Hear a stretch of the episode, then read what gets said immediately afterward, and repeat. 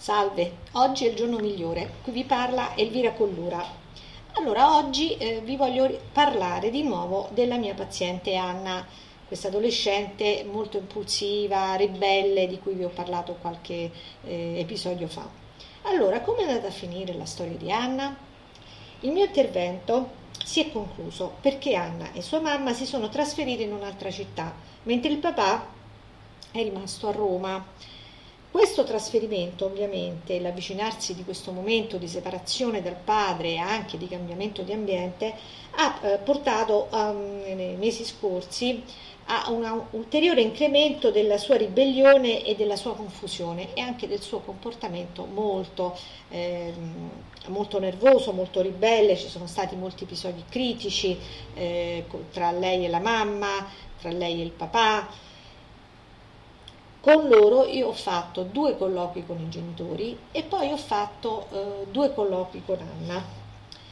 Inoltre eh, ho fatto anche un colloquio con il preside e gli insegnanti della sua scuola per un tentativo eh, di mh, esplorare se eh, erano disposti ad aiutarla per comunque accettare questo suo momento di difficoltà di frequentare la scuola e farle mh, comunque dare l'esame ugualmente.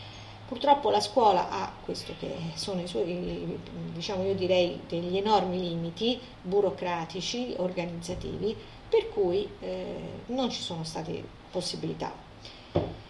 Con Anna ho attuato un intervento molto particolare, innovativo, che ho attuato anche con altri ragazzi, sempre con lo stesso tipo di difficoltà comportamentali, in cui in effetti sembrava che non si potesse fare assolutamente nulla la madre una volta disperata telefonò a una mia collega psicologa dicendole allora io devo mandare Anna in una casa famiglia perché non posso fare assolutamente niente per aiutarla. Quindi era una situazione assolutamente disperata. Questo mio tipo di intervento intanto è iniziato in questo modo. Ho regalato loro il mio libro, anzi i miei due libri, il primo libro era rivolto ai genitori ed era intitolato appunto Adolescenza e libertà. È un ebook, si può, lo potete trovare tranquillamente in internet e scaricare dalla casa editrice, Siston Editore. L'altro è un piccolo opuscolo che è rivolto a tutti i ragazzi che non hanno voglia di studiare e che hanno difficoltà negli studi e questo era rivolto ad Anna. Entrambi i genitori ed Anna lo hanno letto e eh, gli ho detto anche loro di leggerlo e anche un po' di studiarlo, magari non in maniera accurata, ma insomma un pochettino di approfondire ciò che era scritto là dentro. Certo un libro eh, è stato solo un modo per rompere il ghiaccio con loro, per far capire loro eh, qual era la mia impostazione, quando ho rivisto Anna, Anna ha espressamente detto che lei non aveva problemi a studiare, quanto a frequentare la scuola. E questo era stata una conferma di quello che poi io avevo sempre un po' eh, compreso con lei. Il secondo tipo di intervento che ho fatto è stato quello appunto di fare dei colloqui con i genitori associati a eh, un intervento eh, farmacologico particolare, quello con questi globulini rotondini eh, di, che hanno il sapore di zucchero che si mettono sotto la lingua, che molti dicono che non servono assolutamente a niente e che sono le terapie omeopatiche. E quindi ho contattato un mio amico, collega medico omeopatico e abbiamo fatto una visita insieme eh, con Anna e con i genitori per aiutare Anna non solo a essere più calma, più tranquilla, meno impulsiva, meno preda delle sue ansie, delle sue irrequietezze, ma anche per aiutarla a mangiare meglio, visto che mangiava Nutella alle tre di notte, non dormiva mai durante la notte, dormiva il giorno, mangiava continuamente, era, aveva praticamente delle grosse problematiche sia di eh, eh, sonno che di alimentazione. Quindi per aiutare Anna in questo senso abbiamo pensato, e io l'ho fatto anche in altri casi, invece di dare eh, delle semplici calmanti che avrebbero intossicato ulteriormente il suo equilibrio psicofisico, di darle queste medicine.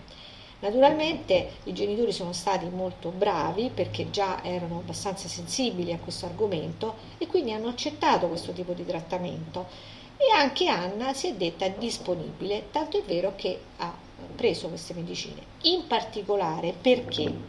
Perché eh, tutti gli adolescenti non vogliono essere influenzati nella loro mente, nelle loro idee, quindi sono molto contrari a prendere dei farmaci calmanti o degli psicofarmaci, perché eh, non vogliono avere una sensazione che la loro mente sia eh, alterata.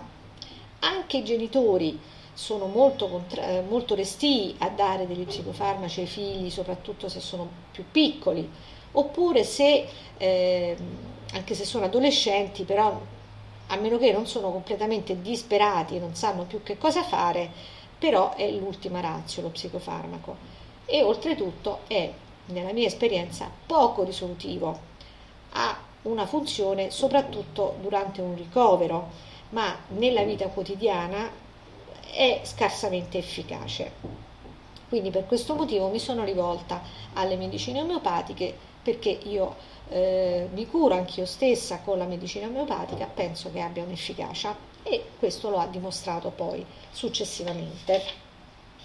Inoltre ho attuato un eh, intervento eh, diciamo, con eh, entrambi i genitori, come vi ho detto, di, ehm, diciamo, di vario tipo. Su questo diciamo, in questo momento non voglio entrare nel dettaglio, Sicuramente ho cercato di aiutarli e abbiamo fatto una seduta specifica apposta per quanto riguarda la loro capacità di comprensione dei vissuti della figlia. Capacità di comprensione che doveva servire non per renderli più deboli e più ehm, come dire, incapaci di darle delle regole, ma più capaci di darle e di comunicarle in una maniera comprensibile, comprensibile comprensiva soprattutto ed empatica. Quindi per questo motivo io ehm, ho fatto proprio una seduta di rilassamento con i genitori che ho chiamato Ricordo la mia, infanzia, la mia adolescenza e entrambi ne hanno ricavato una sorta di maggiore calma, di maggiore eh, serenità, di visione della situazione della figlia meno drammatica e meno angosciante. Questo li ha calmati moltissimo. Successivamente ho attuato un altro tipo di intervento che ho chiamato la tecnica di comunicazione del sì ma. Qualche dettaglio su questa tecnica di comunicazione la potete trovare anche sul mio sito in cui ho scritto un articolo su questo e diciamo ho attuato una serie di eh, modalità comunicative eh, tipiche adatte a parlare, a comunicare con gli adolescenti che ho anche descritto appunto nel mio libro. Entrambi, eh, soprattutto il padre, hanno reagito abbastanza bene. La madre aveva naturalmente delle difficoltà, ma è stata così intelligente da capire che queste difficoltà erano proprio le sue, non erano quelle della figlia e che lei doveva, per amore di questa figlia, migliorare le sue difficoltà a comunicare con lei, comunicare in una maniera differente e quindi accettare anche la difficile situazione della figlia stessa. Che cosa è successo? Come, come, come è andata? Quali sono stati i risultati? Beh, intanto direi questo. Anna si è molto calmata, ha smesso di mangiare la notte, ha cominciato a dormire in maniera più regolare, e inoltre eh, non, eh, diciamo, non eh, reagisce in maniera violenta, impulsiva, incontrollata ogni volta che la mamma le parla. Questa era la situazione in quel momento. La mamma è diventata più tranquilla, più calma, più attiva nel comunicare le cose alla figlia, ma al tempo stesso di farla con un tono che non fosse contrastante, ma che fosse, diciamo, disponibile, di disponibilità. Entrambi i genitori sono diventati molto più attivi, molto più fermi con Anna, molto più decisi e anche collaborano tra di loro. Questa loro capacità di collaborazione associata anche alla, eh, alla positività di questa, di questa terapia che ha aiutato Anna a migliorare sia il sonno che l'alimentazione, ha fatto sì che adesso questa famiglia eh, non sia più nella situazione di emergenza. Adesso è un momento in cui eh, diciamo, c'è una pausa estiva, eh, la scuola è andata come è andata, Anna è stata bocciata. Non ha importanza questo, quello che ho detto molte volte anche ai genitori, non è importante adesso se, se Anna è bocciata o promossa, perché un anno di scuola si può sempre rifare.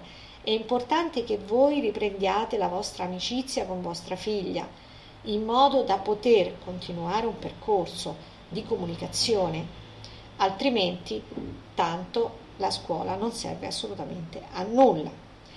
Adesso riprendete la vostra amicizia con vostra figlia, aiutatela a superare questo momento così complesso, evitate questi momenti di rottura eh, diretta, ma statele vicino e cercate di eh, comunque influenzarla positivamente perché Anna a quel punto era diventata una ragazza senza controllo. Lei usciva di casa, mm, i genitori non sapevano dove andava, co- con chi stava, che cosa faceva. Voleva passare, ha passato delle notti anche fuori casa, naturalmente con la grande angoscia dei genitori. Questa situazione adesso si è normalizzata, Anna è più calma appunto e se esce con le amiche, se esce va fuori, ma accetta una serie di regole di diciamo eh, normali, tipo ritornare a casa la sera, ritornare a una certa ora, far sapere dove si trova, eccetera. Inoltre adesso partirà, cambierà città insieme con la madre e lascerà appunto qui la nostra città, Roma. Quindi non è che abbiamo diciamo, eh, concluso l'intervento, l'intervento si è semplicemente eh, concluso per la sua partenza. Adesso inizia un intervento ancora più importante che è il consolidamento di questi risultati, che ha bisogno naturalmente di ehm, essere attuato da un professionista, che mi auguro che sia Anna che la mamma troveranno nella città dove vanno ad abitare. L'importante è che siamo usciti da questa emergenza e che questa famiglia ha ripreso a dialogare. Per il momento vi saluto, vi auguro un grandissimo saluto, una buonissima giornata e ricordatevi, oggi è il giorno migliore. Un abbraccio da Elvira Collura.